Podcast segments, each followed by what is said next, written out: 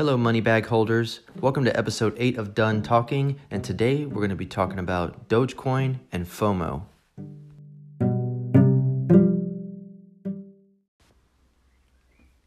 Thanks for listening to this podcast. I am Jonathan Dunn. This is Done Talking, and you all are my money bag holders. And today we'll be talking about Dogecoin and FOMO. Dogecoin if this is if if you've never heard of this before, it's a cryptocurrency. And right now it's just a joke coin. It's a meme coin. You know, it was created just to make fun of cryptocurrencies back in 2013, you know, and the hype around Bitcoin in 2013 was so huge. The person that created Dogecoin used just created it as a joke, you know. Um, it got so much hype at the time. It, it was, it was insane. Uh, and now FOMO, which is fear of missing out, is something that people are tying to Dogecoin because they think it's the next Bitcoin now. But just be careful. Be careful with FOMO, okay, everyone? Don't let people persuade you into spending a ton of money into a cryptocurrency that is nowhere near Bitcoin's level. Now, does Dogecoin follow Bitcoin's graphs? Does it follow its trend? It honestly, it might follow its trend. Um, do I see Dogecoin hitting a dollar? Maybe. Right now is such a volatile time, everyone. I, I mean, within the past week, right now it is Friday, April 23rd. Within one week, Dogecoin skyrocketed from about 5 cents to 48 cents. Now that's a huge percentage jump with just from January of 2021 to April of 2021, we've seen an increase of about 6,000%. Now, that is incredible. Does that mean Dogecoin has potential to be just like Bitcoin? It just might, to be honest. It's got a higher transaction rate than Bitcoin does. I believe it's like 66 transactions per second, something like that.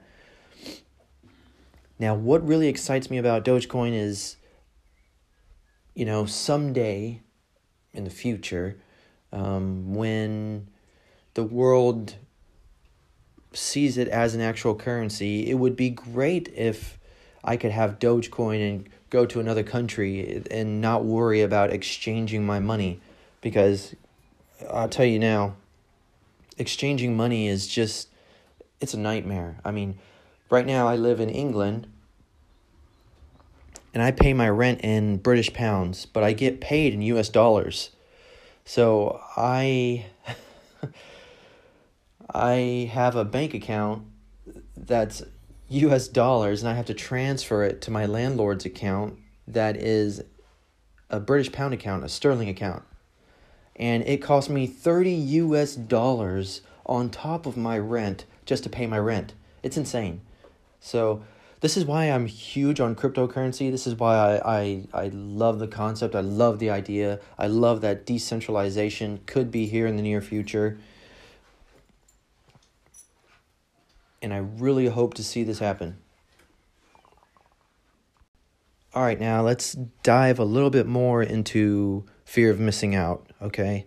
Let's let's talk about this feeling of these these fears you know, so many people are jumping onto Dogecoin because oh my god, it's the next Bitcoin and I just want to put all my money into it. I want to take out all my money from my 401k and I want to throw it into Dogecoin because I know it's going to hit big right now.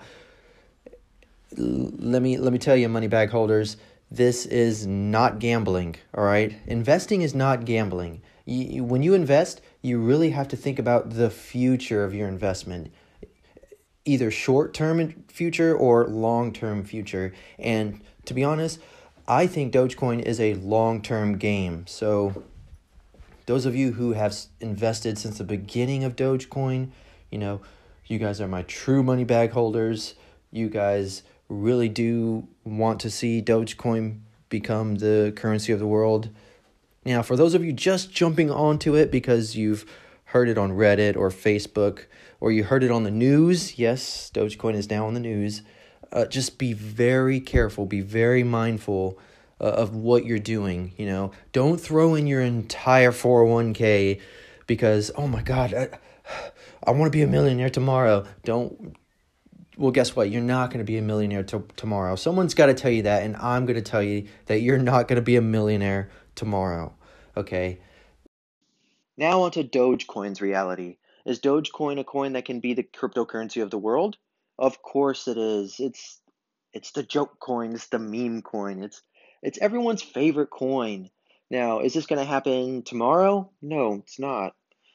And one way to push Dogecoin to this uh, one dollar mark is we got to get more businesses involved. We got to get more people to accept Dogecoin that it is actually a currency.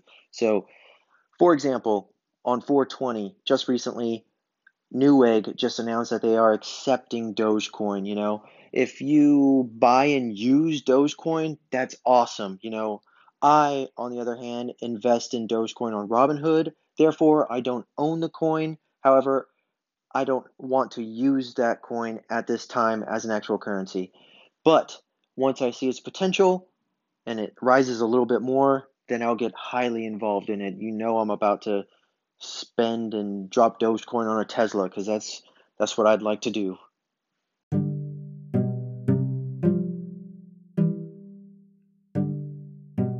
Well, this is the end of this episode of Dogecoin and FOMO. Remember, don't let the fear of missing out get you into debt. You know, don't go into debt just because of your feelings.